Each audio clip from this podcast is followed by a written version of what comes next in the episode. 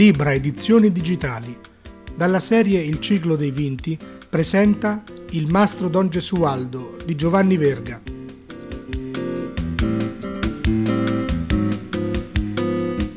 Suonava la messa dell'alba a San Giovanni, ma il paesetto dormiva ancora della grossa, perché era piovuto da tre giorni e nei seminati ci si affondava fino a mezza gamba. Tutto a un tratto nel silenzio si udì un rovinio, la campanella squillante di Sant'Agata che chiamava aiuto, usci e finestre che sbattevano, la gente che scappava fuori in camicia gridando Terremoto San Gregorio Magno. Era ancora buio, lontano, nell'ampia distesa nera dell'alia, ammiccava soltanto un lume di carbonai e più a sinistra la stella del mattino sopra un nuvolone basso che tagliava l'alba nel lungo altopiano del paradiso. Per tutta la campagna diffondevasi un uggiolare lugubre di cani e subito dal quartiere basso giunse il suono grave del campanone di San Giovanni che dava l'allarme anch'esso.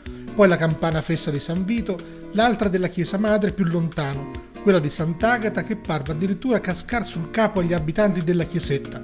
Una dopo l'altra si erano svegliate pure le campanelle dei monasteri, il collegio, Santa Maria, San Sebastiano, Santa Teresa, uno scampanio generale che correva sui tetti spaventato nelle tenebre. No, no, è il fuoco, fuoco in casa Trau, San Giovanni Battista. Gli uomini accorrevano vociando con le brache in mano.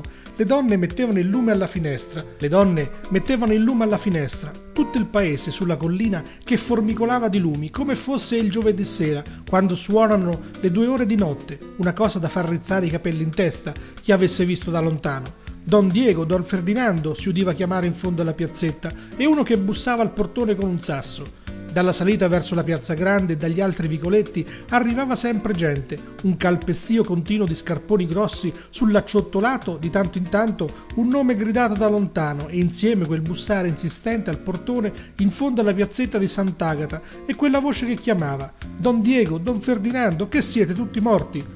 Dal palazzo di Trao al di sopra del cornicione sdentato si vedevano salire infatti, nell'alba che cominciava a schiarire, globi di fumo denso, a ondate sparse di faville, e pioveva dall'alto un riverbero rossastro che accendeva le facce ansiose dei vicini raccolti dinanzi al portone, sconquassato, col naso in aria. Tutto a un tratto si udì sbatacchiare una finestra e una vocetta stridula che gridava di lassù: Aiuto, ladri, cristiani, aiuto! Il fuoco, avete il fuoco in casa? Aprite, don Ferdinando. Diego, Diego. Dietro la faccia stralunata di don Ferdinando Trao apparve allora alla finestra il berretto da notte sudicio e i capelli grigi svolazzanti di don Diego. Si udì la voce rauca del tisico che strillava anch'esso. Aiuto, abbiamo i ladri in casa, aiuto. Ma che ladri? Cosa vorrebbero fare lassù? sghignazzò uno della folla. Bianca, Bianca, aiuto, aiuto. Giunse in quel punto trafelato Nanni Lorbo, giurando di averli visti lui i ladri in casa Trao, con questi occhi, uno che voleva scappare dalla finestra di Donna Bianca e si è cacciato dentro un'altra volta al vedere accorrere gente. Brucia il palazzo, capite? Se ne va in fiamme tutto il quartiere. C'ho accanto la mia casa, per Dio, si mise a vociare mastro don Gesualdo Motta. Gli altri intanto, spingendo, facendo leva al portone, riuscirono a penetrare nel cortile ad uno ad uno con l'erba sino a mezza gamba, vociando, schiamazzando, armati di secchie, di brocche piene d'acqua. Compare Cosimo con la scure da far legna. Don Luca, il sagrestano, che voleva dar di mano alle campane un'altra volta per chiamare allarmi. Pelagatti, così come era corso al primo allarme col pistolone arrugginito che era andato a scavar di sotto allo starame. Dal cortile non si vedeva ancora il fuoco, soltanto di tratto in tratto, come spirava il maestrale, passavano al di sopra delle gronde ondate di fumo che si sperdevano dietro il muro a secco del giardinetto, fra i rami dei mandorli in fiore. Sotto la tettoia cadente erano accatastate delle fascine e, in fondo, ritta, contro la casa del vicino Motta, dell'altra legna grossa, assi impalcati, correntoni fradici, una trave di palmento che non si era mai potuta vendere. Peggio dell'esca, vedete, sbraitava mastro don Gesualdo, roba da far andare in aria tutto il quartiere, santo e santissimo. E me la mettono poi contro il mio muro perché loro non hanno nulla da perdere, santo e santissimo. In cima alla scala don Ferdinando infagottato in una vecchia palandrana, con un fazzolettaccio legato alla testa, la barba lunga di otto giorni, gli occhi giallastri e stralunati che sembravano quelli di un pazzo in quella faccia in carta pecorita di asmatico, ripeteva come un'anatra, di qua, di qua, ma nessuno osava avventurarsi su per la scala che traballava.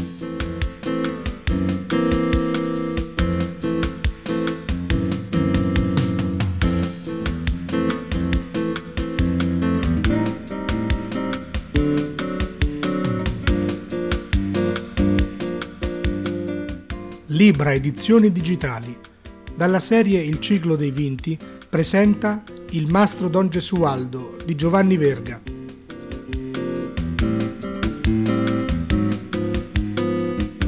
Una vera bicocca quella casa, i muri rotti, scalcinati, corrosi, delle fenditure che scendevano dal cornicione sino a terra, le finestre sgangherate e senza vetri, lo stemma logoro scantonato appeso ad un uncino arrugginito al di sopra della porta. Mastro Don Gesualdo voleva prima buttar fuori sulla piazza tutta quella legna accatastata nel cortile. Ci vorrà un mese, rispondeva Pelagatti, il quale stava a guardare sbadigliando col pistolone in mano. Santo e santissimo, contro il mio muro è accatastata. Volete sentirla, sì o no? Giacalone diceva piuttosto di abbattere la tettoia. Don Luca il sagrestano assicurò che per il momento non c'era pericolo. Una torre di Babele erano accorsi anche altri vicini. Santo Motta con le mani in tasca, il faccione gioviale e la barzelletta sempre pronta. Speranza, sua sorella, verde dalla bile, strizzando il seno vizzo in bocca al lattante, sputando veleno contro i trao. Signori miei, guardate un po', ci hanno i magazzini qui accanto. E se la prendeva anche con suo marito Burgio, che era lì in maniche di camicia. Voi non dite nulla, state lì come un allocco. Cosa siete venuto a fare dunque? Mastro Don Gesualdo si slanciò, il primo urlando su per la scala, gli altri dietro come tanti leoni per gli stanzoni scuri e vuoti, a ogni passo un esercito di topi che spaventavano la gente. Batate, batate, ora sta per rovinare il solaio. Nanni l'orbo, che ce l'aveva sempre con quello della finestra, vociando ogni volta: Eccolo, eccolo! E nella biblioteca, la quale cascava a pezzi, fu un pelo d'ammazzare il sagrestano col pistolone di Pelagatti. Si udiva sempre nel buio la voce chioccia di Don Ferdinando, il quale chiamava: Bianca, Bianca! E Don Diego che bussava e tempestava dietro un uscio, fermando per il vestito ognuno che passava, strillando anche lui: Bianca, mia sorella! Che scherzate, rispose mastro Don Gesualdo rosso come un pomodoro, liberandosi con una strappata. C'ho la mia casa accanto, capite? Se ne va in fumo tutto il quartiere. Era un correre a precipizio nel palazzo smantellato, donne che portavano acqua, ragazzi che si rincorrevano schiamazzando in mezzo a quella confusione come fosse una festa, curiosi che gironzolavano a bocca aperta, strappando i brandelli di stoffa che pendevano ancora dalle pareti, toccando gli intagli degli stipiti, vociando per udire l'eco degli stanzioni vuoti, levando il naso in aria ad osservare le dorature degli stucchi e i ritratti di famiglia tutti quei trao affumicati che sembravano sgranare gli occhi al veder tanta marmaglia in casa loro, un vai e vieni che faceva ballare il pavimento. Ecco, ecco, orora rovina il tetto, sghignazzava Santo Motta sgambettando in mezzo all'acqua, dalle pozze d'acqua ad ogni passo fra i mattoni smossi o mancanti. Don Diego e Don Ferdinando, spinti, sbalorditi, travolti in mezzo alla folla che rovistava in ogni cantuccio la miseria della loro casa, continuando a strillare Bianca, mia sorella, Avete il fuoco in casa, capite? gridò loro nell'orecchio Santo Motta. Sarà una bella luminaria con tutta questa roba vecchia. Per di qua, per di qua, si udì una voce dal vicoletto. Il fuoco è lassù in cucina. Mastro Nunzio, il padre di Gesualdo, arrampicandosi su di una scala a piuoli, faceva dei gesti in aria dal tetto della sua casa, lì di rimpetto. Giacalone aveva attaccato una carrucola alla ringhiera del balcone per attingere acqua dalla cisterna dei Motta. Mastro Cosimo, il legnaiuolo, salito sulla gronda, dava furiosi colpi di scure sull'abbaino. No, no, gridarono di sotto, se date aria al fuoco in un momento se ne va tutto il palazzo. Don Diego allora si picchiò un colpo in fronte balbettando. Le carte di famiglia, le carte della lite. E Don Ferdinando scappò via correndo con le mani nei capelli, vociando anche lui. Dalle finestre dal balcone, come spirava il vento, entravano a ondate vortici di fumo denso che facevano tossire Don Diego mentre continuava a chiamare dietro l'uscio: Bianca, Bianca, il fuoco! Mastro Don Gesualdo, il quale si era slanciato furibondo su per la scaletta della cucina, tornò indietro, accecato dal fumo, pallido come un morto, con gli occhi fuori dell'orbita, mezzo soffocato. Santo e santissimo, non si può da questa parte, sono rovinato. Gli altri vociavano tutti in una volta, ciascuno dicendo la sua, una baraonda da sbalordire. Buttate giù le tegole, appoggiate la scala al fumaiolo, Mastro Nunzio, in piedi sul tetto della sua casa, si dirimenava al pari di un ossesso. Don Luca il sagrestano era corso davvero ad attaccarsi alle campane, la gente in piazza fitta come le mosche. Dal corridoio riuscì a farsi udire comare Speranza, che era rauca dal gridare, strappando i vestiti di dosso alla gente per farsi largo, con le unghie sfoderate come una gatta e la schiuma alla bocca. Dalla scala che è laggiù in fondo al corridoio, tutti corsero da quella parte lasciando Don Diego che seguitava a chiamare dietro l'uscio della sorella Bianca, Bianca. Udivasi un tramestio dietro quell'uscio, un correre all'impazzata quasi di gente che ha persa la testa, poi il rumore di una seggiola rovesciata. Nanni Lorbo tornò a gridare in fondo al corridoio. Eccolo, eccolo! E si udì lo scoppio del pistolone di Pelagatti come una cannonata. La giustizia, ecco qua gli sbirri! vociò dal cortile Santo Motta. Allora si aprì l'uscio all'improvviso e apparve donna bianca, discinta, pallida come una morta, annaspando con le mani convulse, senza proferir parola, fissando sul fratello gli, o- gli occhi pazzi di terrore e d'angoscia. Ad un tratto si piegò sulle ginocchia, aggrappandosi allo stipite e balbettando. Ammazzatemi, don Diego, ammazzatemi pure, ma non lasciate entrare nessuno qui. Quello che accadde poi, dietro quell'uscio che don Diego aveva chiuso di nuovo spingendo nella cameretta la sorella, nessuno lo seppe mai. Si udì soltanto la voce di lui, una voce d'angoscia disperata che balbettava. Voi, voi qui,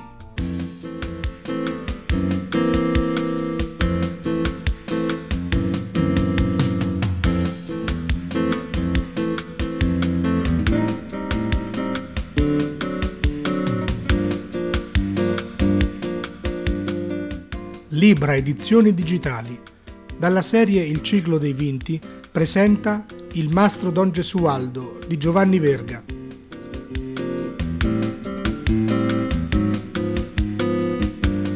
Accorrevano il signor capitano, l'avvocato fiscale tutta la giustizia, Don Liccio Papa, il capo sbirro, gridando da lontano, brandendo la sciaboletta sguainata. Aspetta, aspetta, ferma, ferma! E il signor capitano dietro di lui, trafelato come Don Liccio, cacciando avanti il bastone. Largo, largo, date passo alla giustizia. L'avvocato fiscale ordinò di buttare a terra l'uscio. Don Diego, donna Bianca, aprite, che cosa vi è successo? S'affacciò Don Diego, invecchiato di dieci anni in un minuto, allibito, stralunato, con una visione spaventosa in fondo alle pupille grigie, con un sudore freddo sulla fronte, la voce strozzata da un dolore immenso. Nulla, mia sorella, allo spavento non entrate nessuno.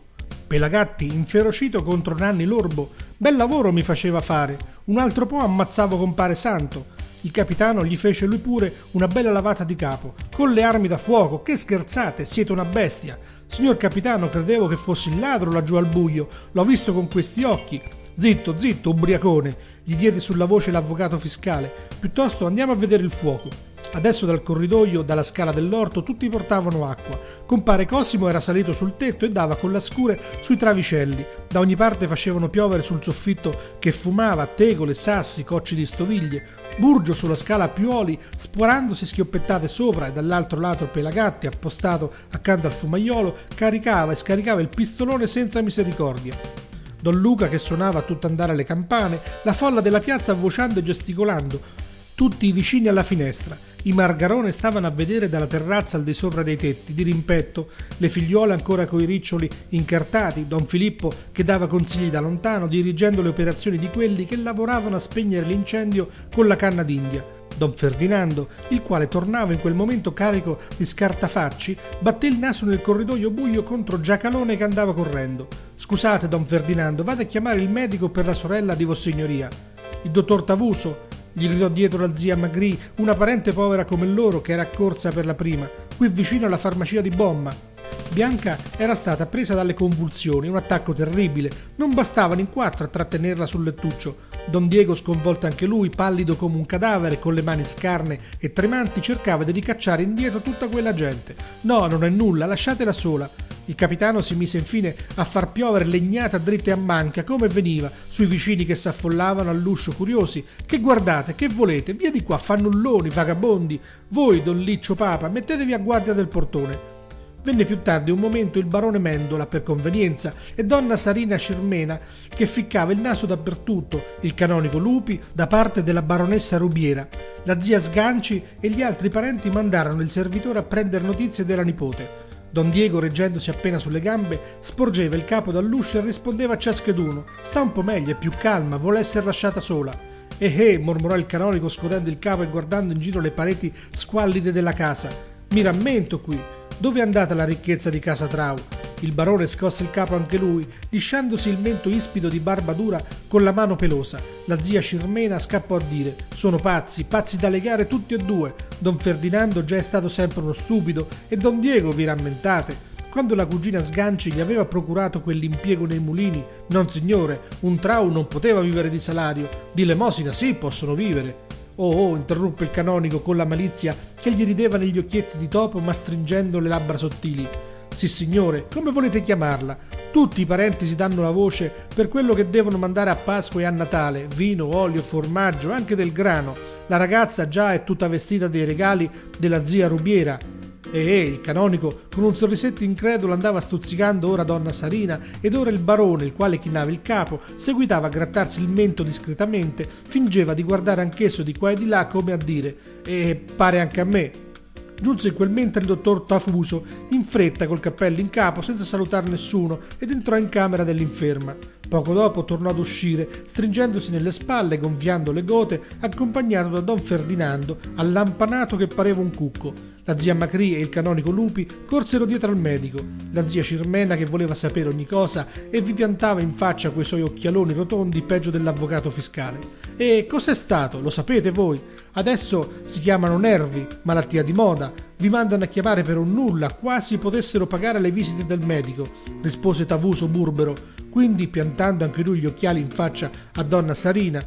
Volete che ve la dica? Le ragazze a certa età bisogna maritarle e voltò le spalle soffiando gravemente, tossendo, spurgandosi. I parenti si guardarono in faccia. Il canonico, per discrezione, prese a tenere a bada il barone Mendola, dandogli a chiacchiere e tabacco, sputacchiando di qua e di là, onde cercare di sbirciare quello che succedeva dietro l'uscio socchiuso di donna Bianca, stringendo le labbra riarse come inghiottisse ogni momento. Si capisce, la paura avuta. Le avevano fatto credere d'avere ladri in casa, povera donna Bianca, è così giovane, così delicata. Sentite, cugina, disse donna Sarina, tirando in disparte la Macri. Don Ferdinando, sciocco, voleva accostarsi per udire lui pure. Un momento, che maniera, lo sgridò la zia Cirmena. Ho da dire una parola a vostra zia. Piuttosto andate a pigliare un bicchiere d'acqua per Bianca che le farà bene. Tornò a scendere Santo Motta di lassù, fregandosi le mani con l'aria sorridente. È tutta rovinata la cucina. Non c'è più dove cuocere un uovo. Bisognerà fabbricarla di nuovo. Come nessuno gli dava retta, fissava in volto or questo ed ora quello col suo sorriso sciocco. Il canonico Lupi, per levarselo dai piedi, gli disse infine: Va bene, va bene, poi ci si penserà. Il barone Mendola, appena Santo Motta volse le spalle, si sfogò infine. Ci si penserà se ci saranno i denari per pensarci, io gliel'ho sempre detto, vendete metà di casa, cugini cari, anche una o due camere, tanto da tirare innanzi, ma no signore, vendere la casa dei Trao, piuttosto ogni stanza che rovina chiudono l'uscio e si riducono in quelle che restano in piedi, così faranno per la cucina, faranno le cuocere le uova qui in sala, quando le avranno, vendere una o due camere, no signore, non si può, anche volendo, la camera dell'archivio e ci sono le carte di famiglia, quella della processione e non ci sarà poi dove affacciarsi quando passa il Corpus Domini, quella del cucù, ci hanno anche la camera per cucù, capite? E il barone con quella sfuriata li piantò tutti lì che si sganasciavano dalle risa. Donna Sarina, prima d'andarsene, picchiò di nuovo all'uscio della nipote per saperne come stava. Fece capolino Don Diego sempre con quella faccia di cartapesta e ripeté: Meglio e più calma, vuole essere lasciata sola. Povero Diego, sospirò la zia Macri. La Cirmena fece ancora alcuni passi nell'anticamera perché non udisse don Ferdinando, il quale veniva a chiuder l'uscio e aggiunse sottovoce: Lo sapevo da un pezzo. Vi rammentate la sera dell'Immacolata che cadde tanta neve? Vidi passare il baronetto Rubiera dal vicoletto qui a due passi, intabarrato come un ladro.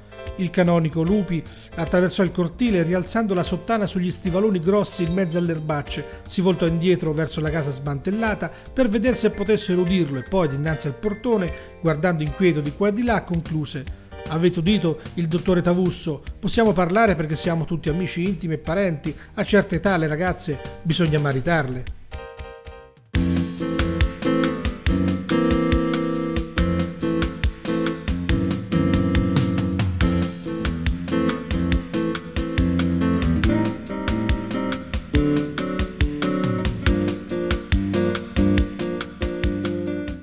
Libra Edizioni Digitali. Dalla serie Il ciclo dei vinti presenta Il mastro Don Gesualdo di Giovanni Verga.